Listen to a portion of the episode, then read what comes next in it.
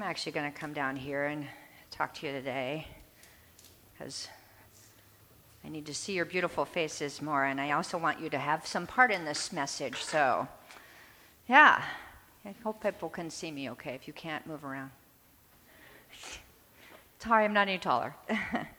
for everything, there is a season and a time for every matter under heaven.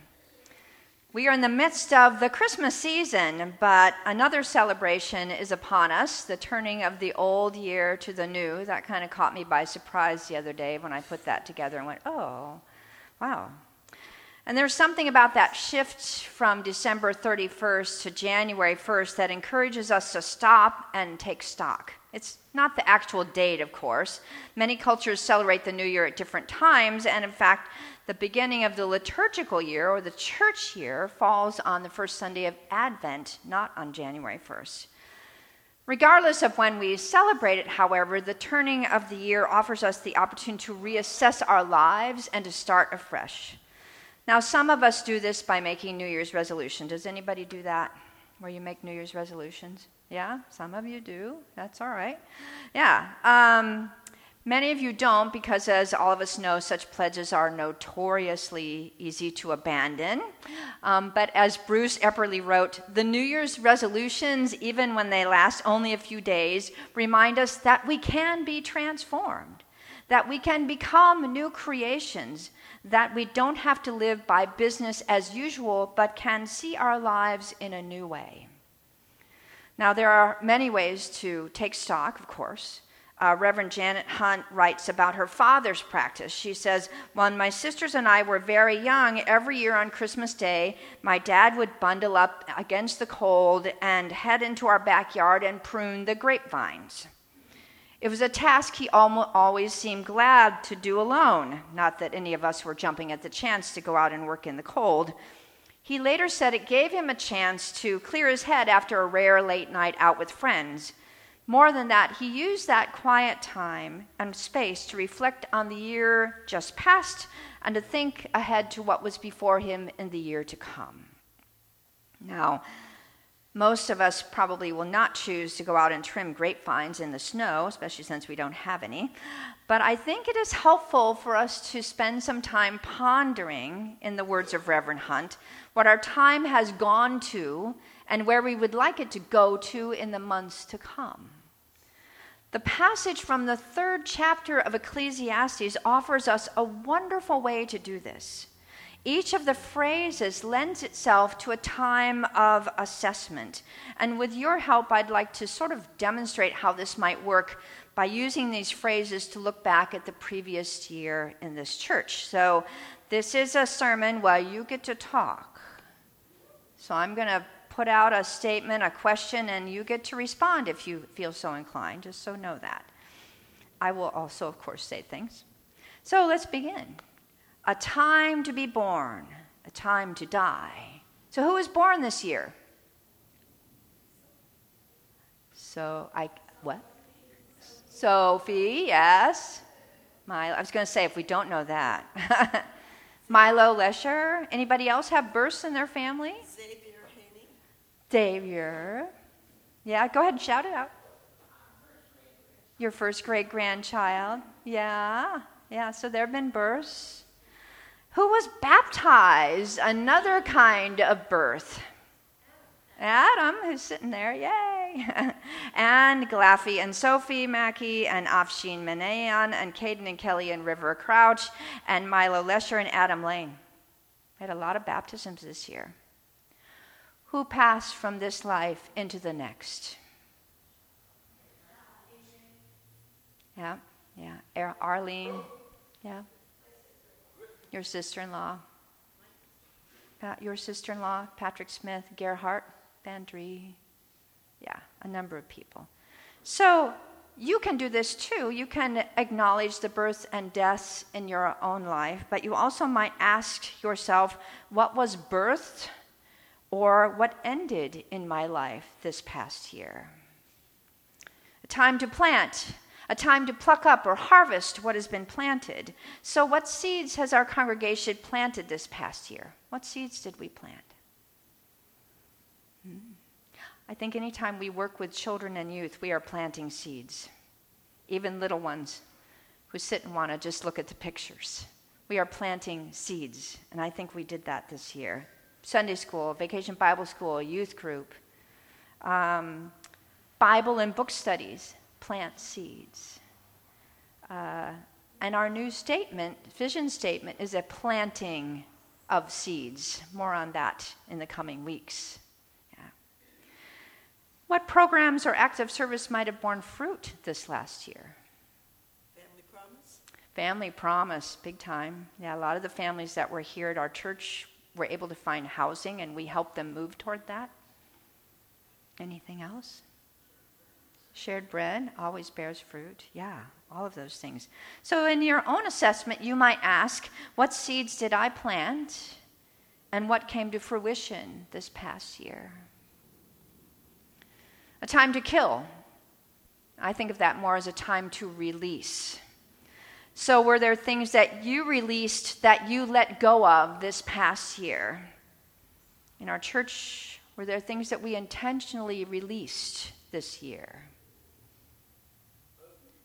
I know the United Methodist Women, for this year anyway, let go of a second rummage sale, let go of the harvest bazaar, for this year anyway.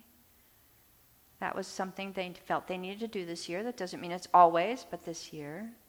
So there are things that we let go. A time to heal.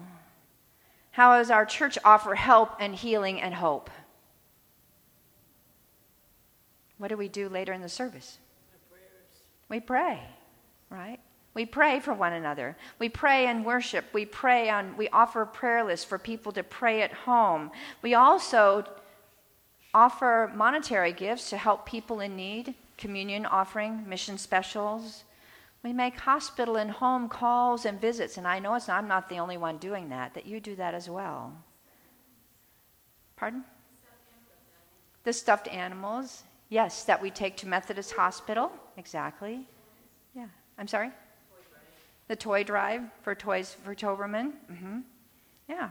So you might think about how you gave or received help and healing and hope this past year a time to break down or tear down? Were there plans or projects or dreams that our congregation chose to reassess and change?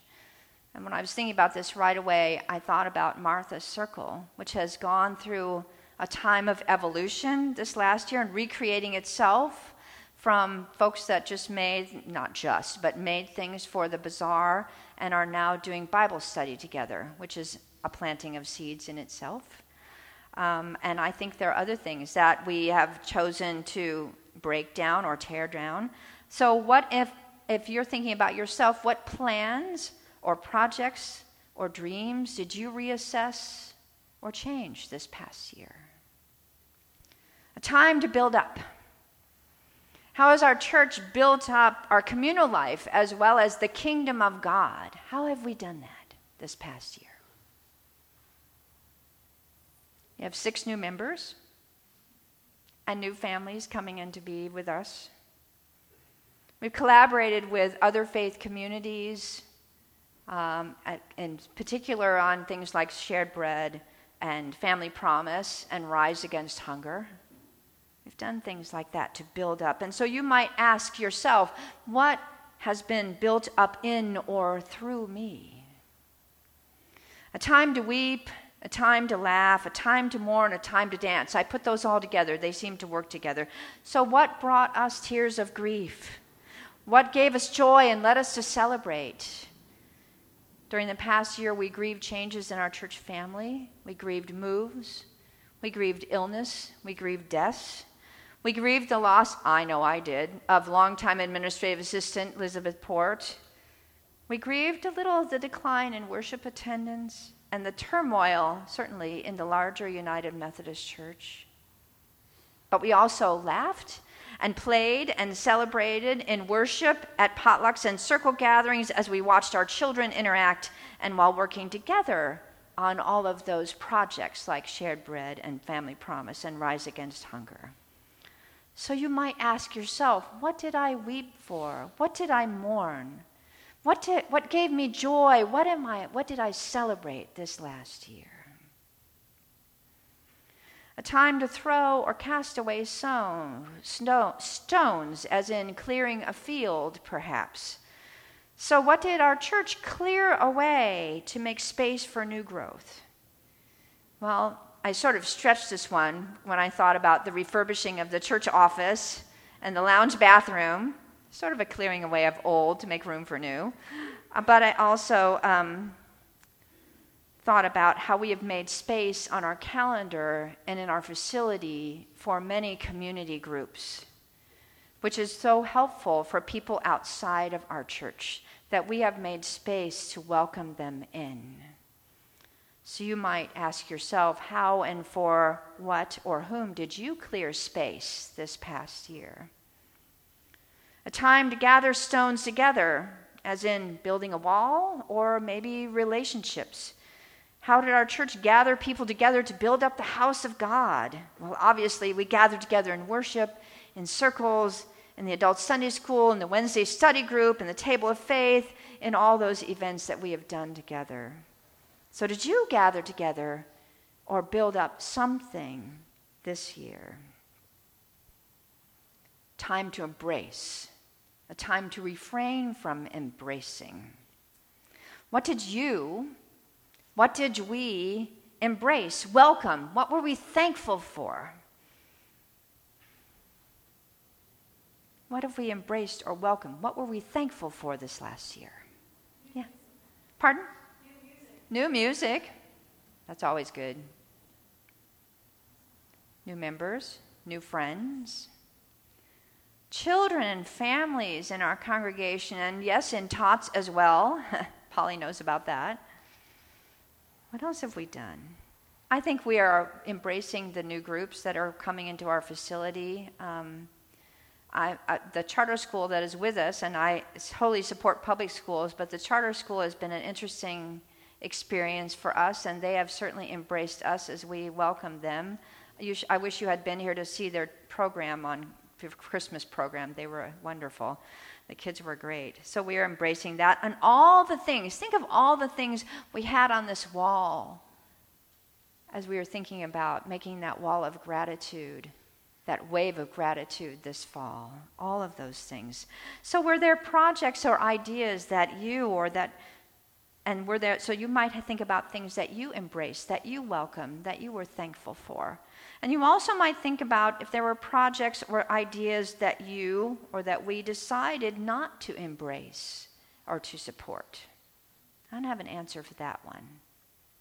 You might. A time to seek. How did we seek guidance from the Holy Spirit, from others, from each other? How do we seek guidance, particularly from the Holy Spirit? Oh, I hope we're doing that. Prayer, I heard, but I didn't catch. Bible studies, prayer, times in worship. I'm sorry? Reading your Bibles every day, yes all of those things. And also congregational and committee meetings and individual conversations. We seek guidance from one another and trust that the Holy Spirit is in that as well. I know we do that because I certainly do that of some of you. That's good. So you might ask yourself, from whom did I seek guidance this year? Or what am I seeking in life? Another good question a time to lose? Are there things of which we lost sight or neglected over the past year? I think we may have um, neglected to have more opportunities for fellowship. So that's something we're going to work on in the coming year. And I also think we need to um, get a clearer picture of our finances here in the church. There are some things we have to work on. Alternatively, were there some things that we laid aside for good reason? And Beth, I'm sorry, what I thought of right away was the Christmas parade float, which we laid aside for this year. because it just wasn't going to happen for good reason.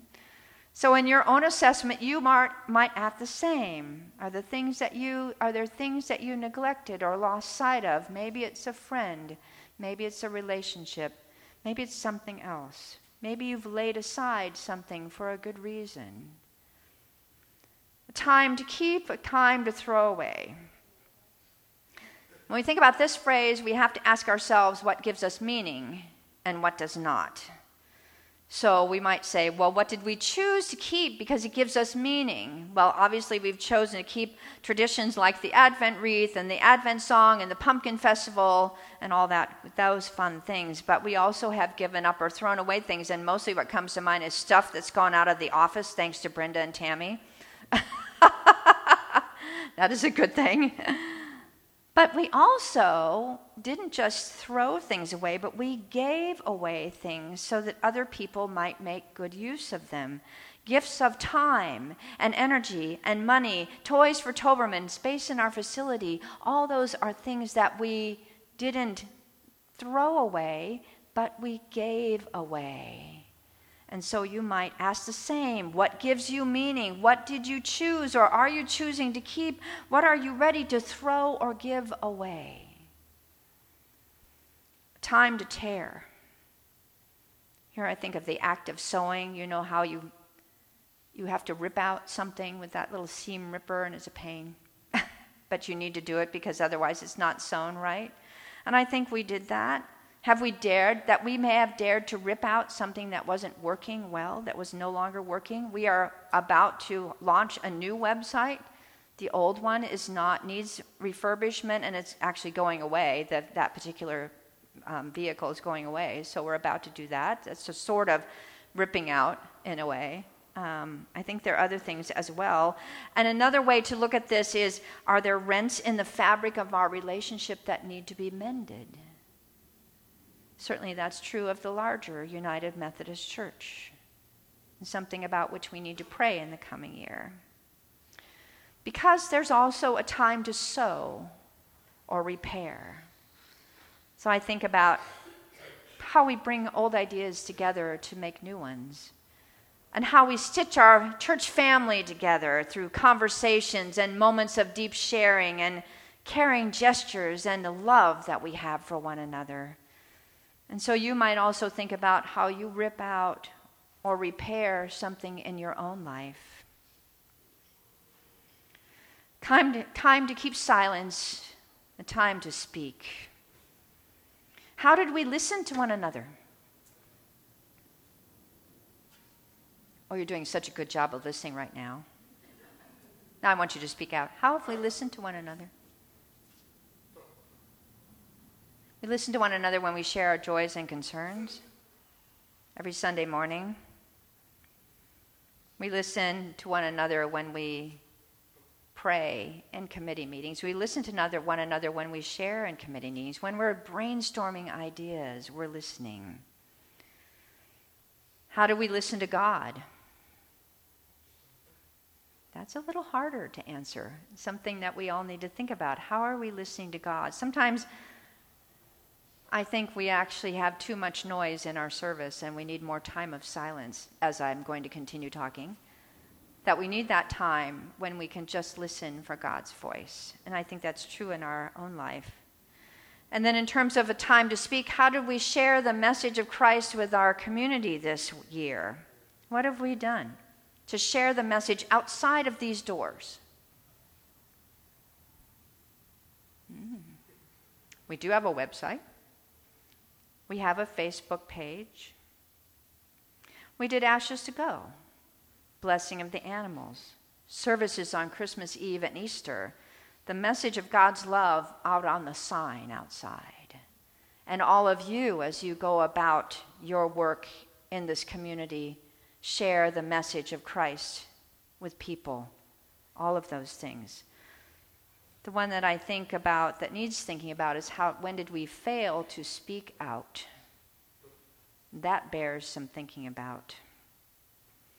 So you might ask, how might I and everyone around me benefit from my remembering that there is a time to be silent and a time to speak up? You might also ask yourself, how did I or am I listening to God? A time to love. How do we show compassion and mercy this year? Mm-hmm. Yeah. Bringing food through Case. I keep forgetting Case. Case is all of this too, right? The many ways we help people in need. Mission Specials, Case, Shared Bread, Family Promise, Rise Against Hunger. We can go on and on with that. And the many ways we care for each other. The ways that we say thank you, or congratulations, or we're proud of you. The birthday cards that we sign. Uh, roses on the altar for birth, prayers of thanks, the thank you column in the newsletter, graduate Sunday, announcements in worship. In all these ways, we share our love with each other, not to mention the hugs and the phone calls and the visits and the calm, good conversations that you have with each other and I have with you. So you might think, how did I offer compassion and mercy this past year?